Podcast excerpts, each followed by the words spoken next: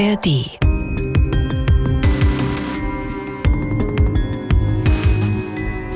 Sie kommen immer abends kurz vor Ladenschluss und warten, bis der letzte Kunde den Supermarkt verlassen hat. Dann geht alles ganz schnell.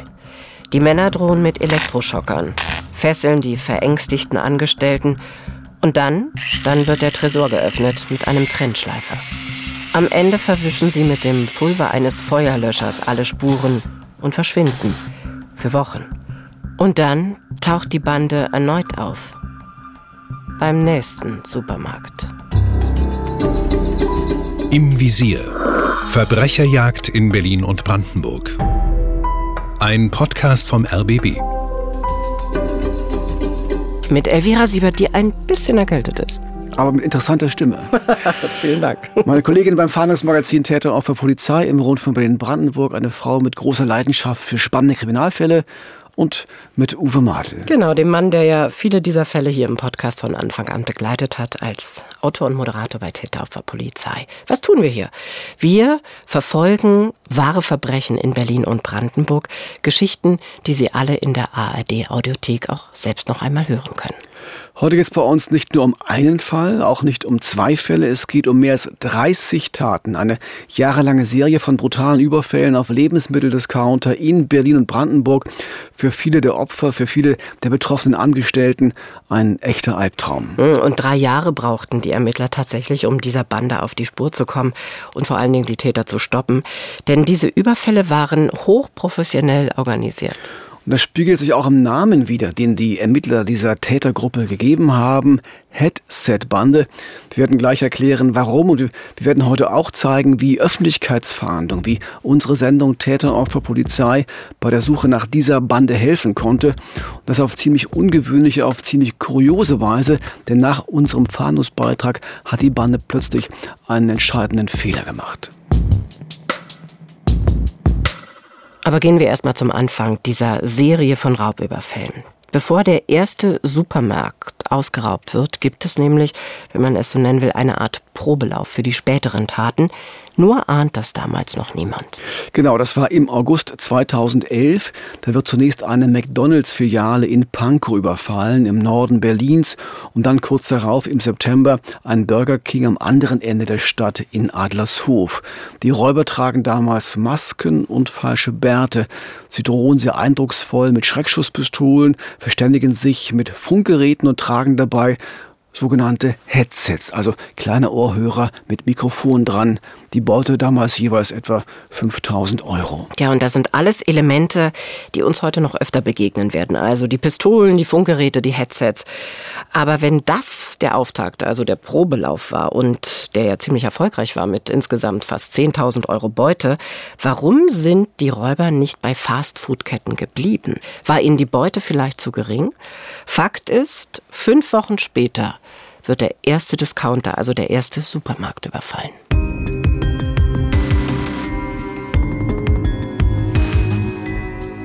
Oktober 22, 2011. Ein Lidl-Markt in der Dietzgenstraße in Berlin-Pankow. Es ist spät am Abend. 3 Angestellte sind noch da und räumen auf. Da kommen noch 2 Männer in den Markt. Scheinbar die allerletzten Kunden. Doch schnell wird klar, die Männer wollen an die Kassen und an den Tresor. Die Beute 17.600 €. Das Muster ist dasselbe wie bei fast allen Taten, die dann folgen. Wie die betroffenen Angestellten das erlebten, schildert das Opfer eines späteren Überfalls der Bande. Wir waren in den Vorbereitungen zum Ladenschluss und ich habe meinen Laden gewischt. Und meine Kassiererin kam mit einem Mann, der mich vorher mit einer völlig belanglosen Frage angesprochen hatte, im Schlepptau. Meine Kassiererin war zu dem Zeitpunkt kreideweiß. Und ich wusste, aha, alles klar, es ist jetzt hier ein Überfall. Und damit sprach der Täter auch schon, es ist ein Überfall und wir gehen jetzt ins Lager. Über eine halbe Stunde lang liegen die Angestellten dann gefesselt auf dem Boden und hören, wie im Nachbarraum der Tresor mit dem Trennschleifer aufgeschnitten wird. Und für viele dieser Angestellten, die da gefesselt auf dem Boden liegen, ist das ein ganz traumatisches Erlebnis, unter dem sie dann auch wochenlang leiden. Klar, weil da sicher auch Todesangst dabei ist. Die Opfer liegen da mit Kabelbinder oder Klebeband gefesselt, wehrlos auf dem Boden und niemand weiß, wie die Täter am Ende wirklich reagieren. Dennoch können die Angestellten der Polizei wichtige Hinweise geben. Sie können zum Beispiel die Täter beschreiben, es können Phantombilder angefertigt werden und sie können etwas zum Tatablauf sagen, der offenbar jedes Mal ja ganz ähnlich ist. Es gibt immer wieder zwei Männer, die sich im Supermarkt mit Funkgeräten verständigen. Das nicht nur untereinander, sondern es muss auch noch mindestens eine weitere Person geben, die draußen auf dem Parkplatz wartet. Viele Hinweise, aber die helfen letztendlich nicht, um die Täter zu fassen und damit auch weitere Überfälle zu stoppen. Die Serie geht weiter. Sie beginnt im Oktober 2011. Alle paar Wochen schlagen von da an die Männer mit den Funkgeräten auf ganz ähnliche Weise zu. Und zwar im Stadtgebiet von Berlin, aber dann auch in Brandenburg, im Umland, im sogenannten Speckgürtel von Berlin. Ja, nach dem ersten Überfall in Pankow geht es dann 14 Tage später, im November 2011, im brandenburgischen Wandlitz weiter. Wieder ist ein Lidl-Markt betroffen. Im Januar 2012 trifft es dann einen Lidl im Süden von Berlin. Im März dann wieder einen Lidl in Brandenburg, in Werneuchen. Und dann 3 Wochen später einen Aldi im Osten von Berlin in Biesdorf. Ja, bei der Analyse dieser tatsächlich langen Serie von Verbrechen hilft uns heute Kriminaldirektor Carsten Pohl. Er war im Landeskriminalamt Berlin lange für die Ermittlungen im Bereich schwere Bandenkriminalität verantwortlich und wie bei Täter, Opfer, Polizei, wir kennen ihn gut, hatten auch schon bei anderen spektakulären Verbrechen mit ihm zu tun, zum Beispiel beim Diebstahl der Goldmünze aus dem Bode-Museum. Auch dazu gibt es ja eine Podcast-Folge bei Im Visier. Und auch für diesen Podcast heute haben wir mit ihm gesprochen. Damals 2012, als die Überfallserie auf Discounter immer weiterging, war Carsten Pohl noch beim MEK, beim mobilen Einsatzkommando.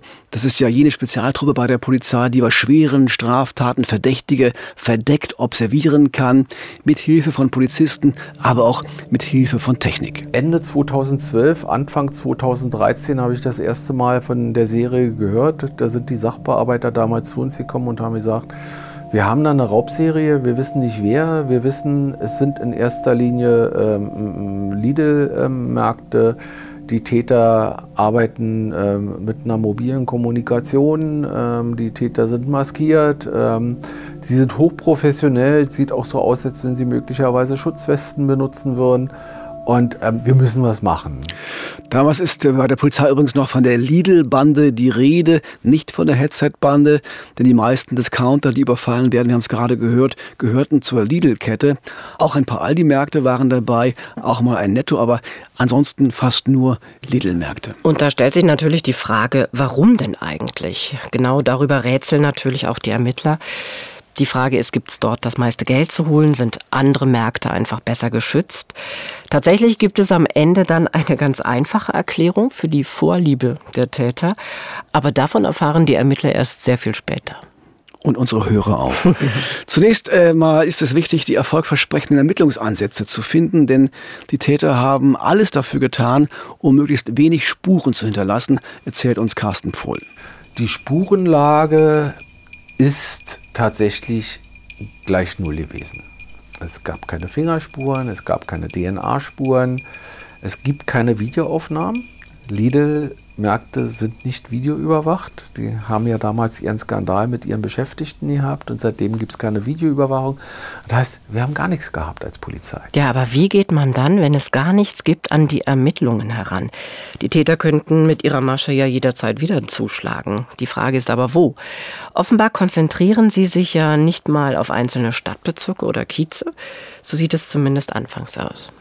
Nein, sie nutzen ganz bewusst offenbar die gesamte Stadtfläche aus von Berlin, eine Stadt, in der damals 3,4 Millionen Menschen leben. Und sie gehen ja auch nach Brandenburg. In der Gesamtregion gibt es etwa 1000 Supermärkte. Die konnte man ja nicht alle präventiv überwachen lassen.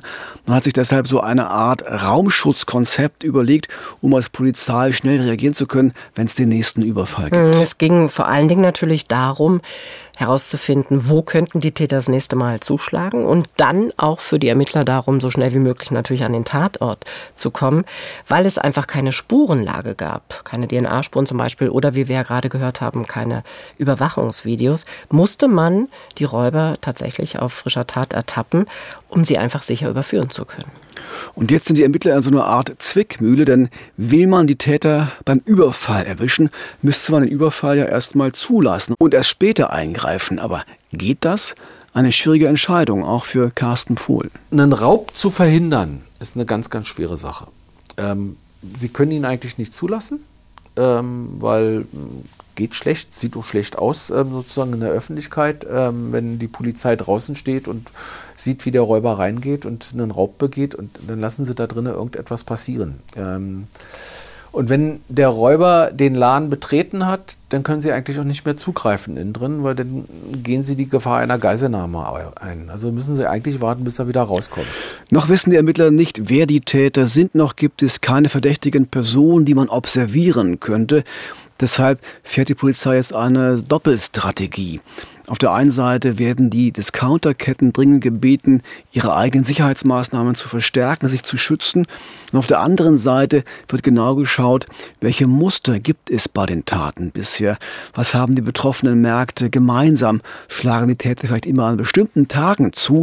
Gibt es da einen Rhythmus? Lässt sich an den Tatorten vielleicht sogar ablesen, wo die Täter wohnen könnten? Das deutet alles darauf hin, dass die Ermittler jetzt in dieser Situation einfach sehr viel Geduld aufbringen müssen und vor allen Dingen auch Glück haben müssen. Denn je länger diese Überfallserie anhält, desto wahrscheinlicher wird es ja, dass die Täter dann auch Fehler machen. Also Fehler, mit denen sie ihre Identität endlich preisgeben könnten und den Ermittlern damit Ansatzpunkte liefern. Und wie sich zeigen wird, ist genau diese Hoffnung auch diesmal begründet. Ja, wir haben ja schon erwähnt, dass die Täter anfangs bei der Polizei noch Lidl-Bande heißen. Das ändert sich jetzt aber, denn mittlerweile werden hin und wieder auch andere Discounter überfallen. Und man weiß jetzt noch besser, wie die Bande genau vorgeht. Also die Täter sind schon sehr professionell gewesen. Also der tatsächliche Tatablauf ist in der Mehrzahl der Fälle 2 im Laden, einer außerhalb des Ladens. Und einer außerhalb des Ladens, um einfach die im Laden zu warnen, wenn draußen irgendwelche Entwicklungen sind, die dazu führen, dass man die Tat abbrechen muss, dass man vielleicht einen anderen Fluchtweg wählt oder. Und ja, wir haben in der Anfangsphase mit Funkgeräten gearbeitet. Und mit Funkgeräten tatsächlich auch mit einem Hörsprechsatz und deswegen, also mit so einem Knopf im Ohr. Und deswegen ist der Begriff Headset-Bande geboren worden, einfach zur Beschreibung der Serie. Und die Headset-Bande ist weiter aktiv. Die Überfallserie reißt nicht ab. Im Mai 2012 ist ein Nettomarkt in Alt-Kaulsdorf dran, im Osten Berlins. Doch dann passiert etwas Ungewöhnliches, etwas, was überhaupt nicht in diese Reihe passt. Die Headset-Bande entführt einen Menschen.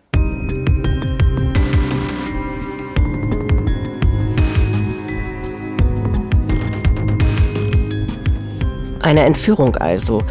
Da muss man sich schon fragen, was ist da eigentlich geschehen und warum vor allen Dingen. Fakt ist, am 22. Juni 2012, also 7 Wochen nach dem bis dato letzten Überfall, ist ein Fiat Ducato, also ein Transporter, südlich von Berlin unterwegs. An der Anhängerkupplung dieses Transporters hängt auch ein Wohnwagen dran. Auf einem Firmengelände im brandenburgischen Großkienitz nehmen die Täter dann dieses Gespann mit. Und übrigens den Fahrer auch gleich. Ja, der war dann in Anführungsstrichen so eine Art Beifang. Die Bande war auf der Suche nach einem Transporter, nach einem Tatfahrzeug für ihre Überfälle. Man brauchte ein großes Auto, in dem man sich dann auf dem Parkplatz vor den Discountern entspannt umziehen konnte. Ein Auto, in dem Platz war für Werkzeuge, zum Beispiel für große Trennschleifer, aber auch für Fesselmaterialien, für Klamotten.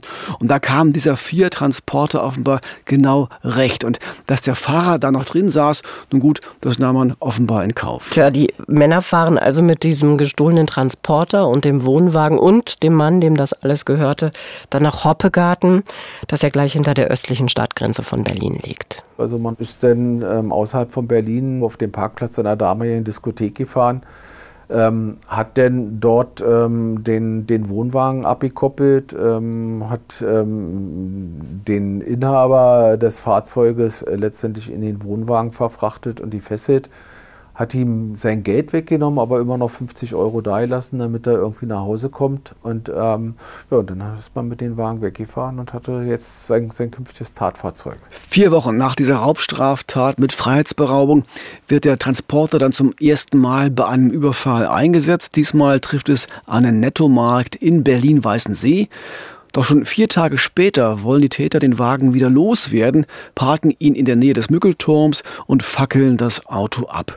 Auch hier wollen sie offenbar keine Spuren hinterlassen. Sie haben nach dem Überfall jetzt genug Geld, um sich ein neues Tatfahrzeug zu kaufen. Ja, und dieses Fahrzeug nutzen sie dann gleich 2 Wochen später für den nächsten Raubüberfall. Und dann folgen weitere, und zwar im August und im September 2012 insgesamt nochmal 3 Überfälle. Dann gibt es eine Pause. Und im Dezember desselben Jahres folgen noch einmal 2 Raubüberfälle. Und jetzt passiert etwas sehr Interessantes, jedenfalls für die Ermittler. Ja, denn bei diesen Überfällen im Dezember und dann auch beim ersten Überfall im neuen Jahr, Anfang Februar 2013, kehrt die Headset-Bande quasi an alte Tatorte zurück und raubt Supermärkte aus, die sie schon mal im Visier hatten. Alt-Kaulsdorf, Werneuchen und Wandlitz. So, das macht Ermittler natürlich hellhörig. Carsten Pohl jedenfalls hat uns gesagt, diese Wiederholungstaten waren der erste von 2 schweren Fehlern der ansonsten so professionell agierenden Bande. Ganz klar, denn jetzt wissen die Ermittler, es könnte durchaus sein, dass die Bande auch andere alte Tatorte ja nochmal aufsuchen könnte. Das heißt also, wenn die Polizei die jetzt einfach weiter im Auge hat, dann kann es durchaus passieren, dass man dort die Täter wirklich auf frischer Tat ertappen kann. Wie gesagt, der erste große Fehler der Headset-Bande. Zum zweiten Fehler kommen wir gleich. Ein Fehler, der wirklich am Ende entscheidend war. Aber zunächst drücken die Täter erstmal die Pausentaste. Nach einem weiteren Überfall im Februar 2013 in Blankenfelde-Mahlow passiert erstmal nichts. Und das bis zum Sommer, bis zum Juli 2013. Da kann man jetzt schon rätseln nach so einer Überfallserie. Warum jetzt so eine Pause? Vielleicht hatten die Täter jetzt erst einmal genug Geld. Vielleicht brauchten sie tatsächlich ein bisschen Ruhe. Aber die war dann, diese Ruhe, du hast es ja schon gesagt, Anfang Juli 2013 vorbei, 4,5 Monate nach dem letzten Überfall. Und dann werden wieder kurz vor Ladenschluss Kassiererinnen gefesselt und Tresore geknackt. Und diesmal traf es einen Lidl-Markt in Spandau und 3 Wochen später einen in Oberschöneweide. Der Eindruck, den die Täter dabei auf die Angestellten machten, ist durchaus widersprüchlich. Auf der einen Seite wirkten sie gut vorbereitet, kannten sich in den Discountern aus, traten sehr dominant auf, drohten mit Elektroschockern und auch mit Waffen, vermutlich Schreckschusswaffen, aber das wussten die Angestellten ja nicht. Ihre Angst war echt. Auf der anderen Seite dagegen gab es Situationen, in denen die Täter durchaus so etwas wie Mitgefühl hatten. Noch einmal Carsten Pohl. Na, ich glaube schon, dass sie auf die Geschädigten sehr, sehr bestimmt wirkten. Professionell und bestimmt. Und die wussten auch ganz genau, was sie tun. Und in mancherlei Hinsicht auch fürsorglich. Also ich weiß, es gab eine Szene, wo eine Kassiererin in Tränen ausgebrochen wurde, wo ihnen dann einer der Haupttäter ein Taschentuch reichte, damit sie sich die Tränen abtrocknen konnten. Es gab in einer Szene eine Situation, da war eine Angestellte schwanger und da ließ der eine Täter zu erkennen, dass er das ganz genau weiß, was passiert, in Anführungszeichen, wenn eine Frau schwanger ist. Ja, und dann kommt der August 2013. Die Headset-Bande plant mal wieder einen Überfall in Brandenburg, einen Überfall auf den Lidl-Markt in Zossen, südlich von Berlin. Ja, und dieser Überfall wird in mehrfacher Hinsicht zu einem besonderen Ereignis für die Bande. Denn der Raub in Zossen ist, wenn man so will, der Höhepunkt des Erfolges dieser Bande. Bei keiner anderen Tat war die Beute größer. Über 40.000 € waren es hier. Und es ist aber auch ein Wendepunkt. Denn die Ermittler entschließen sich jetzt, ihre Strategie zu ändern. Und deshalb können wir in diesem Podcast sagen, dieser Überfall in Zossen war so etwas wie der Anfang vom Ende der Headset-Bande. Ausschlaggebend dafür war die öffentliche Berichterstattung über diesen Raub von Zossen, auch bei uns in der Sendung. So haben wir damals bei Täter, Opfer, Polizei über diesen Fall berichtet. Wahrscheinlich kamen sie mit einem Auto. Und wahrscheinlich waren sie am Montag, dem 19. August, auch nicht zum ersten Mal im Lidl-Markt an der Stubenrauchstraße in Zossen, denn sie waren an dem Abend sehr gut vorbereitet. Die beiden Männer sind anfangs sehr rabiat, wirken aber nicht nervös dabei, eher wie gut aufeinander eingespielt. Nachdem sie die Angestellten in einen Nebenraum gebracht haben, fesseln sie die Frauen, versichern aber, dass ihnen nichts geschehen wird, wenn sie sich ruhig verhalten.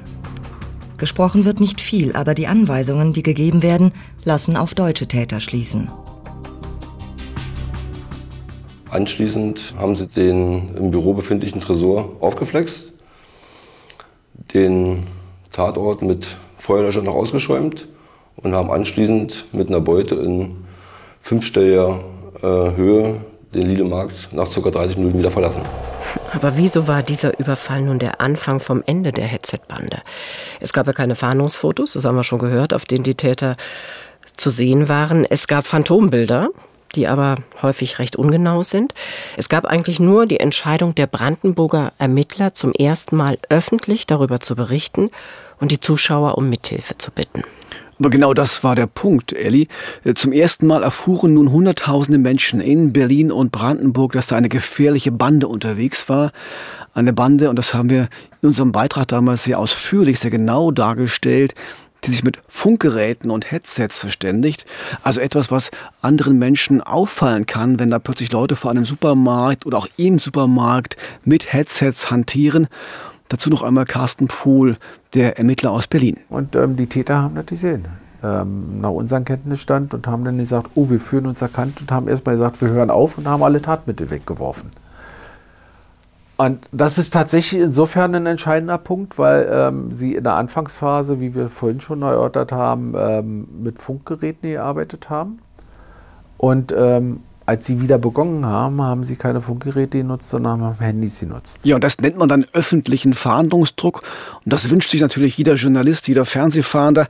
Man berichtet über einen Kriminalfall, die Täter sehen das und hören sofort auf. Bingo, könnte man sagen. Das klappt leider nur selten und war in diesem Fall auch nicht sehr nachhaltig, aber es hat auf andere Weise auch gewirkt. Denn die Täter haben nach diesem Beitrag nämlich ihren Modus operandi verändert, ihre Art also zu kommunizieren, weil sie einfach Angst hatten, man könnte sie an den Headsets erkennen.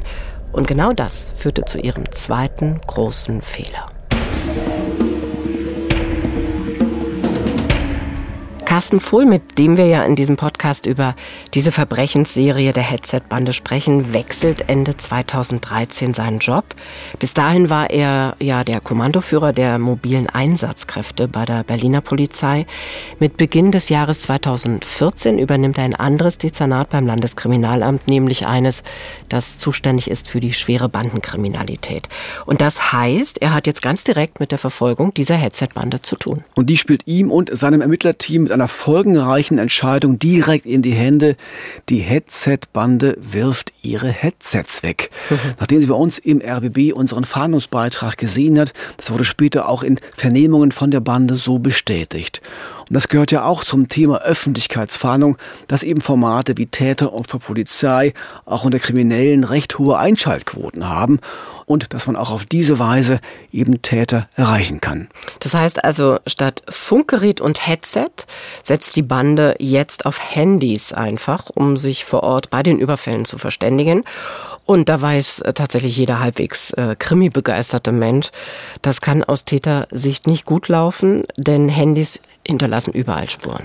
Genau, Stichwort Funkzellenauswertung. Handys wählen sich ja automatisch in die nächstgelegene Funkzelle ein, wenn sie benutzt werden. Das heißt, die Polizei kann nach einer Straftat zum Beispiel prüfen, welche Handys waren da in der lokalen Funkzelle eingeloggt. Und sie kann natürlich auch prüfen, zu wem gehören diese Handys. Und wenn dann an zwei oder auch mehreren Tatorten dieselbe Handynummer auftaucht, dann ist das schon mal ein wichtiger Hinweis. Das wissen natürlich auch Täter. Und die wechseln deshalb ihre Telefone und SIM-Karten sehr häufig. Am besten für jede Tat eine neue SIM-Karte und ein neues Handy. So hat es dann auch die Headset-Bande erstmal gemacht, aber dann passierte etwas, das man als Nachlässigkeit bezeichnen kann. Man tauschte zwar noch die Telefonkarten, blieb aber bei denselben Handys. Ja, und dann gelang der Durchbruch. Den Ermittlern gelang der Durchbruch im Mai 2014, als sie herausfanden, dass bei einem der Überfälle genau zu den Zeitpunkten, als die Täter vor und im Supermarkt telefoniert haben, auch bestimmte Handynummern in der Funkzelle aktiv waren. Das heißt, man hat die zeitlichen Abläufe, die zeitlichen Angaben der Überfallopfer überprüft und wer hat wann genau telefoniert. Und das hat man ganz genau mit der Funkzellenabfrage dann verglichen. Und das passte ganz gut zusammen. Da passten einige Sachen wirklich sehr gut zusammen. Genau, sofort lassen die Ermittler diese betreffenden Telefonnummern überwachen. TÜ nennt man das im Ermittlerdeutsch. Leider gibt es dabei nur ein Problem. Denn die Telefone bleiben fortan stumm. Offensichtlich nutzen die Täter diese Handys nur, wenn sie wieder einen neuen Raub planen oder kurz vor einem neuen Überfall sind. Mhm, aber auch hier sollte sich dann die Geduld von Carsten Pohl und seinem Team auszahlen. 1,5 Monate lang bleiben diese Handys ausgeschaltet.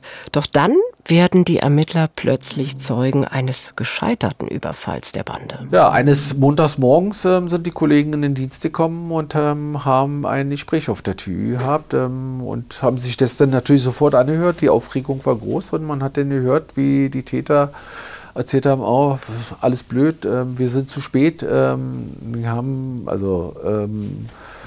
wenn ich recht in Erinnerung habe, einen Kabelbinder vergessen gehabt und mussten den auch holen. Und als sie angekommen sind am Markt, war der Markt schon zu. Sie sind nicht mehr reingekommen und konnten nichts mehr machen. Pikanterweise ist es derselbe Lidl gewesen, den sie als allerersten überfallen hat, nämlich in der Dietzgenstraße in Pankow. Und dann hieß es, na, dann müssen wir nächstes Wochenende erneut ansetzen. Na, und dann hat man zumindest einen Anhaltspunkt. Tja, die Ermittler sind jetzt natürlich elektrisiert. Nächstes Wochenende, also am 30. Juni 2014, soll nach den Plänen der Bande offenbar der nächste Raubüberfall stattfinden. Und zwar dort, wo die ganze Serie im November 2011 mal begonnen hatte, nämlich in Berlin-Pankow. Ist das nun wirklich das Ende der Headset-Bande?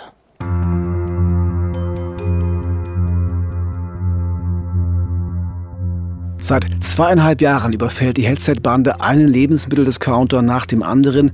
Doch die Räuber, die sonst so vorsichtig und professionell agieren, haben 2 Fehler gemacht. Fehler Nummer 1, sie gehen zurück an alte Tatorte, sie tauchen in Supermärkten auf, die sie vorher bereits überfallen haben. Und Fehler Nummer 2, sie haben ihre Funk-Headsets weggeworfen und nutzen nun Handys. Im Sommer 2014, also zu der Zeit, als die Fußball-WM in Brasilien lief. Da steht der nächste Überfall also unmittelbar bevor. Und zwar in der Dietzgenstraße in Berlin-Pankow. Nachdem der erste Anlauf in der Woche davor ja schon mal schief ging, weil die Räuber einfach zu spät waren, wollten sie am 30. Juni aber wirklich zuschlagen. Die Polizei ist vorbereitet. Chefermittler Carsten Pohl hat nach wie vor beste Kontakte zu den früheren Kollegen beim MEK, beim mobilen Einsatzkommando. Am 30. Juni 2014, an einem Montag, warten Dutzende Polizisten verdeckt am Lidl-Markt auf die Täter. Videokameras, Zivilkräfte, alles was ging. Das ganze Besteck. Nur wie gesagt, es sind die Wochen der Fußball-WM 2014. An diesem Montag spielt Deutschland im Achtelfinale gegen Algerien. Und bei Lidl läuft es kurz vor Ladenschluss nicht ganz so, wie die Räuber es sich ausgedacht hatten. Genau, denn die 2 Täter, die eigentlich als allerletzter Kunde den Laden in ihre Gewalt bringen wollten, die fühlen sich offenbar gestört. Das war die Zeit der Fußball-Weltmeisterschaft gewesen. Wenn ich das recht in Erinnerung habe, noch Jugendliche, die kurz vor Schluss in den Laden reingekommen sind. Und die beiden Täter, die drinnen waren, haben dann gesagt, wir brechen ab und sind rausgegangen. Das heißt also, ein paar Fußballfans, die sich einfach nicht entscheiden konnten, was sie für die WM-Party vor dem Fernseher noch einkaufen wollten, die irritierten die Täter so sehr, dass die einfach ihr Vorhaben fallen ließen. Sie machen nicht einmal den Ansatz, hier auch nur einen Raub verüben zu wollen. Für die Ermittler gibt es damit keine Handhabe, jetzt zuzugreifen vor dem Supermarkt. Was sie gegen die Täter in der Hand haben, reicht nämlich einfach nicht aus. Sie müssten sie wieder laufen lassen. War jetzt also alles umsonst. Könnte man zunächst denken, Elli, aber das Gegenteil ist der Fall. Die Ermittler haben die Täter im und am Markt nämlich genau beobachtet. Sie wissen jetzt, wer die Männer sind, deren Handys man abgehört hat.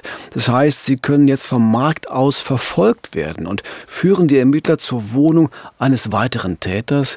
Binnen 24 Stunden kennt man jetzt die Namen aller Mitglieder der Headset-Bande und von nun an werden auch deren private Handys abgehört. Die gesamte Kommunikation der Bande wird überwacht und tagsüber werden die Verdächtigen auch observiert. Das heißt also nochmal, um es klar zu sagen, es ist bekannt, wer zur Headset-Bande gehört. Im Kern sind das 5 Männer und eine Frau. Und die alle haben die Taten in unterschiedlichen Kombinationen verübt. Direkt an den Tatorten waren aber meist nur 3 Personen. In der Anfangsphase war es, ich sag jetzt mal, der Haupttäter, weil er bei, glaube, allen Taten mit dabei gewesen ist. Ist jemand gewesen, jetzt muss ich überlegen, 36 Jahre alt, glaube ich, zum damaligen Zeitpunkt, hat selber schon 10 Jahre im Gefängnis gesessen, genau auch wegen solcher Taten, also auch Raubüberfälle auf Geschäfte, Zielrichtung oftmals Zigaretten, und saß da schon eine entsprechend lange Zeit im Knast. Da hat er dann möglicherweise seine Ausbildung vervollkommt, weil er hat mit den ganzen schweren Jungs natürlich zusammengesessen. Sein kleiner Bruder, 6 Jahre jünger, dessen Verlobte, noch ein Jahr jünger, dann ein alter Bekannter des Haupttäters, der in etwa genauso alt ist wie er. Der hatte wiederum einen Freund, das war der jüngste von allen gewesen, der war, glaube ich, Baujahr 85. Und eine kurze Phase von, ich glaube, 6 Taten hatten sie einen Täter noch mit dabei gehabt, der auch ein alter, schwerer Krimineller war, der auch schon Jahre im Knast gesessen hatte. Der war eine Zwischenphase mit dabei. Die junge Frau, von der wir gerade gehört haben, die war übrigens zum Zeitpunkt einiger Taten zumindest hochschwanger. Jetzt heißt es also warten. Die Ermittler wissen, wer die Täter sind und haben gute Chancen, beim nächsten Überfall zumindest einen Teil der Gruppe festzunehmen auf frischer Tat. Es waren immer nur 3 Leute vor Ort. Die Vermutung war, die Bande würde nach 2 abgebrochenen Versuchen wieder beim Lidl-Markt in der Pankower Dietzgenstraße zuschlagen. Die Frage war eben nur, wann? Die Antwort darauf bekommen die Ermittler relativ schnell. Die abgehörten Telefongespräche ließen nämlich den Schluss zu, dass die Bande schon eine knappe Woche nach dem letzten Fehlversuch wieder zuschlagen will. An einem Freitag diesmal, es ist der 4. Juli 2014, übrigens der Tag des Viertelfinals bei der Fußball-WM. Damals spielte Deutschland gegen Frankreich. Ja, offenbar hat man sich, ob bewusst oder unbewusst, immer die Spielteile der deutschen Mannschaft ausgesucht. Auch an diesem Abend werden wieder starke Polizeikräfte rund um den Lidl-Markt in Pankow zusammengezogen. Das SEK ist vor Ort und die Ermittler überlegen noch, wann der beste Zeitpunkt ist, um zuzugreifen. Und dann werden tatsächlich die Handys eingeschaltet, mit denen die Täter sich während ihrer Überfälle verständigen. 19.30 Uhr klingelt das Telefon des kleineren Bruders. Der große Bruder, der Haupttäter, ist dran und sagt zum Kleinen: Du Dicker, ich bin hier auf meiner Baustelle. Ich schaff das nicht. Ich habe so viel zu tun momentan. Ich habe aber auch ausreichend Geld. Also wenn du Geld brauchst, also 5.000, 6.000, 7.000 Euro kannst du von mir haben. Und meine Baustelle geht noch bis Ende August. Und dann lasst uns wieder Sport treiben im September. Und dann ist es dunkler draußen und dann ist es auch kühler. Und dann macht das Sporttreiben weiter Spaß, mehr Spaß. Ja, Sport treiben, so nannten das die Täter, wenn sie wieder einen Überfall geplant haben. Und hier wurde gerade gesagt, Sport treiben erst wieder im September. Heute schaffe ich es nicht, heute bin ich noch auf der Baustelle. Heißt also, an diesem Abend würde kein Überfall mehr stattfinden.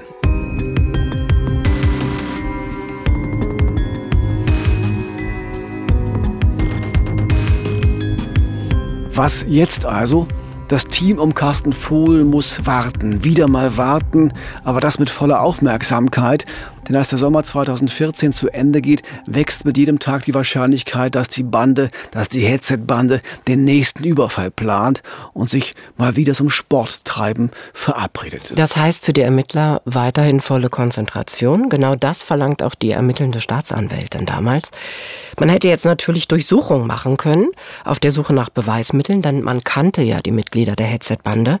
Aber es war nicht klar, wie das alles ausgehen würde. Ob sich tatsächlich genug Beweise finden lassen. Stattdessen sollen die Kriminalisten einfach weiter täglich die Kommunikation der Bande überwachen, also sie weiter observieren und vor allen Dingen jederzeit Einsatzkräfte bereithalten, um dann im richtigen Moment am richtigen Ort zu sein, um die Räuber auf frischer Tat ertappen zu können. Welchen Aufwand das alles kostet, das macht eine Zahl deutlich, nämlich 27.000 Stunden Telefonate werden innerhalb eines halben Jahres von der Polizei abgehört. Dem LKA-Mann Carsten Pohl helfen weiter seine guten Beziehungen zum mobilen Einsatzkommando, wenn es darum geht, rasch Einsatzkräfte zu organisieren. Wo die Headset-Bande beim nächsten Mal zuschlagen wird, das scheint ja klar zu sein. Wahrscheinlich wird es wieder der Lidl-Markt in der Dietzgenstraße in Pankow sein. Der Ort, an dem 3 Jahre zuvor der allererste Überfall der Bande auf einen Lebensmitteldiscounter stattfand.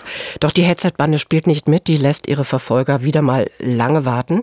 September und Oktober 2014 vergehen, ohne dass sich die Räuber auch nur rühren würden. Dann aber im November 2014 mehren sich die Zeichen, dass die Bande ihren nächsten großen Überfall plant. Doch die Ermittler sind überrascht, denn nicht der Lidl-Markt in Pankow scheint das Ziel zu sein.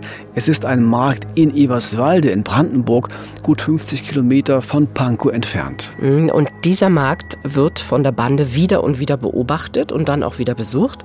Eine Woche lang wird dieser Discounter ausgespäht. Die Ermittler überwachen vor Ort natürlich auch jeden Winkel. Die Frage ist, wann soll es passieren?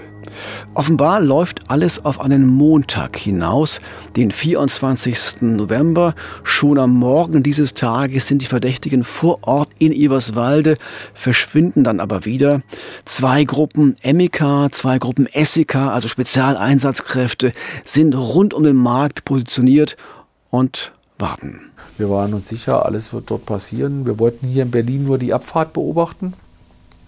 Wir wussten den Parkplatz, wo sie sich treffen wollten, um loszufahren. Wir haben gesagt, wir beobachten sie nicht von Berlin nach Eberswalde hin, weil sie so polizeierfahren sind, dass es einfach eine zu lange Strecke ist, um sie zu observieren. Wir haben ein Fahrzeug, mit dem sie immer unterwegs gewesen sind, mit einem GPS-Sender versehen gehabt. Also von daher hätten wir sie auch sozusagen technisch beobachten können und haben dann gesagt, dann nehmen wir sie halt in Eberswalde in Empfang. Ja, und dann passieren die Sachen, die völlig unerwartet sind, mit denen man nicht rechnet und die eigentlich sozusagen wieder einen Strich durch die Rechnung machen. Sie sind in ein neues Fahrzeug eingestiegen. Eins ohne GPS-Sender. Und sie sind losgefahren. Ja, man kann sich diese Aufregung jetzt bildhaft vorstellen. In der Tat. Ja. Sollte auch dieser Einsatz wieder schiefgehen. Die Ermittler hatten alle Einsatzkräfte, die sie aufbieten konnten, nach Eberswalde geschickt. In Berlin waren nur noch 3 Polizeistreifen vor Ort, die die Abfahrt der Täter beobachten sollten. Was also jetzt tun? Tja, ein Kommissar, der mit in der Befehlsstelle in Berlin saß, der hat dann die entscheidende Idee und schlägt vor, lass doch die 3 Streifen, die wir hier haben, an 3 der Discountermärkte schicken, die früher schon einmal überfallen worden sind. Und einer davon ist, wir ahnen das schon, der Markt in der Dietzgenstraße in Pankow. Und tatsächlich tauchen die Täter 1 Stunde später genau dort auf und beobachten den Markt. Noch ist nicht Ladenschluss, noch müssen sie etwas warten. Deshalb verschwinden sie zunächst wieder. Und das heißt, auch die Polizei hat Zeit. Carsten Pohl lässt in dieser Zeit die Hälfte der Einsatzkräfte, die ja in Eberswalde noch sind, nach Berlin zurückholen. Die 50 Kilometer auf der Autobahn sind keine große Entfernung. Und dann werden sie postiert rund um den Lidl in der Dietzgenstraße. Ja, und dann scheint es wirklich ernst zu werden. Die Täter schalten ihre Handys ein und kurz darauf taucht das Auto der Gangster mit falschen Kennzeichen auf dem Parkplatz des Einkaufsmarktes auf. Deutliche Zeichen, dass es jetzt losgeht. In dem Moment, wo am Auto falsche Kennzeichen dran sind und in dem Moment, wo die Tathandys angehen, ist für uns der Zeitpunkt erreicht, dass der Zugriff freigegeben wird. Also wir lassen sie nicht in den Markt reinkommen. Zu der Zeit kreist ein Polizeihubschrauber schon über diesem Supermarkt und filmt diesen ganzen Einsatz. Und auf diesen Bildern ist zu sehen, wie Spezialeinsatzkräfte sich dem Auto der Täter nähern, das dann gestürmt wird. 3 Männer der Headset-Bande werden dann am Ort noch festgenommen, ein 4. Bandenmitglied dann noch am gleichen Abend. Wir sagen es nochmal, es ist der 24. November 2014, ein Montag. Gut 3 Jahre nach ihrem ersten Überfall auf einen Lebensmitteldiscounter wird die Headset-Bande gestellt. An dem Ort, an dem die Serie begann. Da endet sie auch. Fast alle Täter sind sofort geständig. Nur der Kopf der Bande, der will erst seinen Anwalt sprechen. Er weiß zu gut, was ihn erwartet.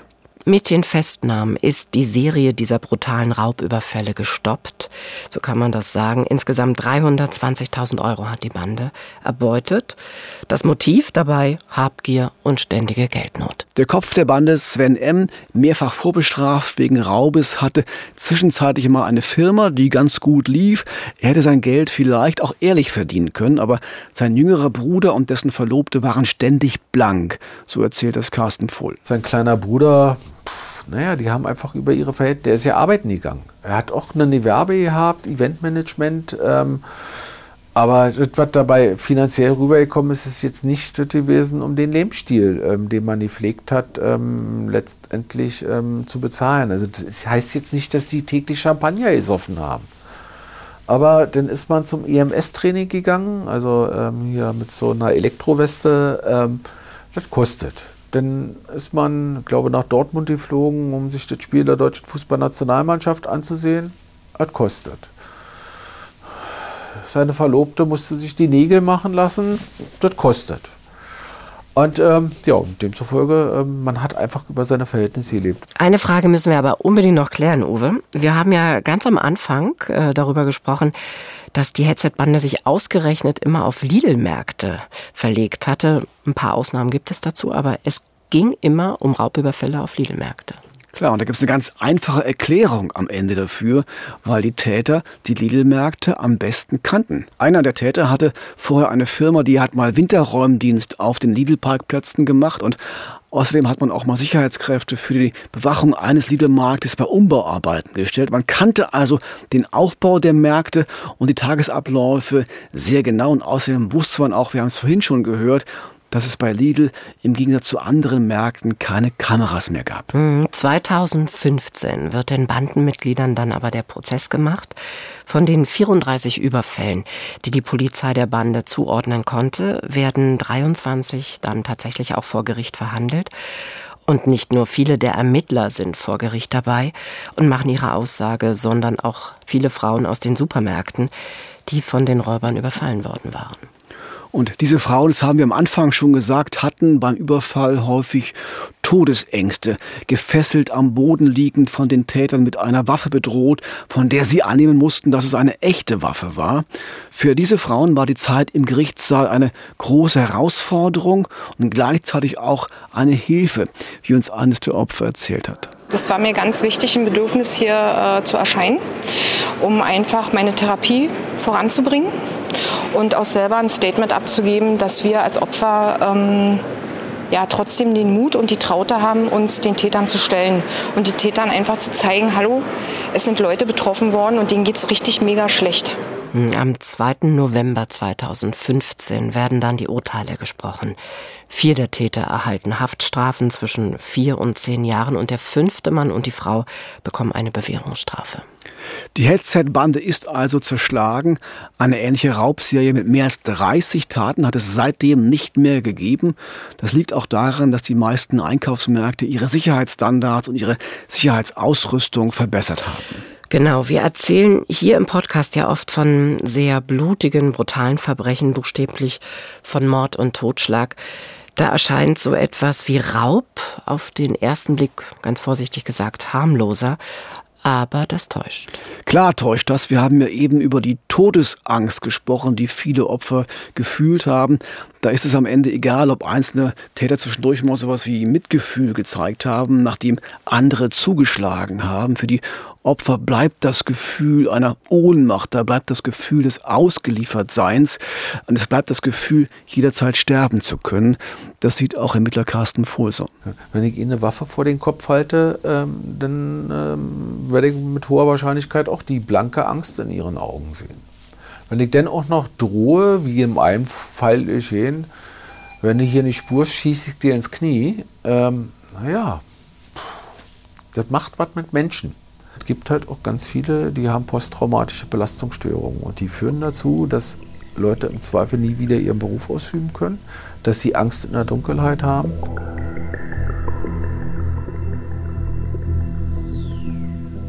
An der Stelle sagen wir vielen Dank fürs Zuhören. Wir sind im Visier Verbrecherjagd in Berlin und Brandenburg.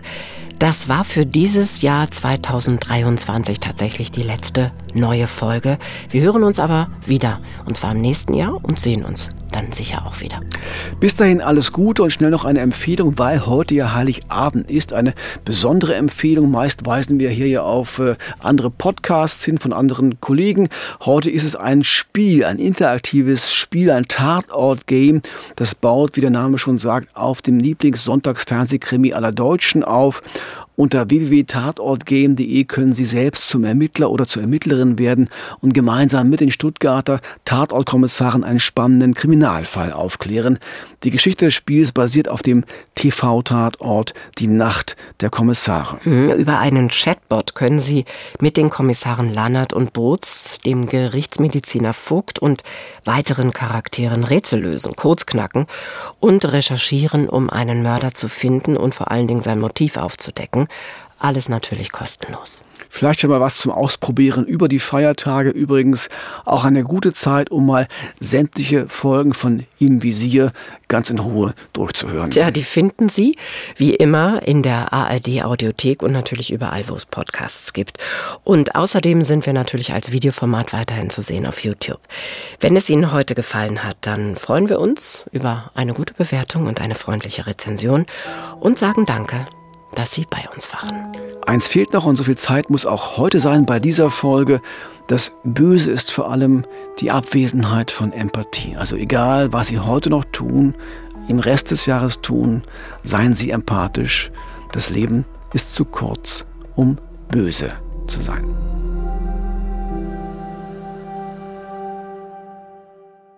Im Visier, Verbrecherjagd in Berlin und Brandenburg, ist eine Produktion des RBB. Redaktion und Manuskript Jörg Simon. Moderation Uwe Madel und Elvira Siebert. Im Visier. Verbrecherjagd in Berlin und Brandenburg.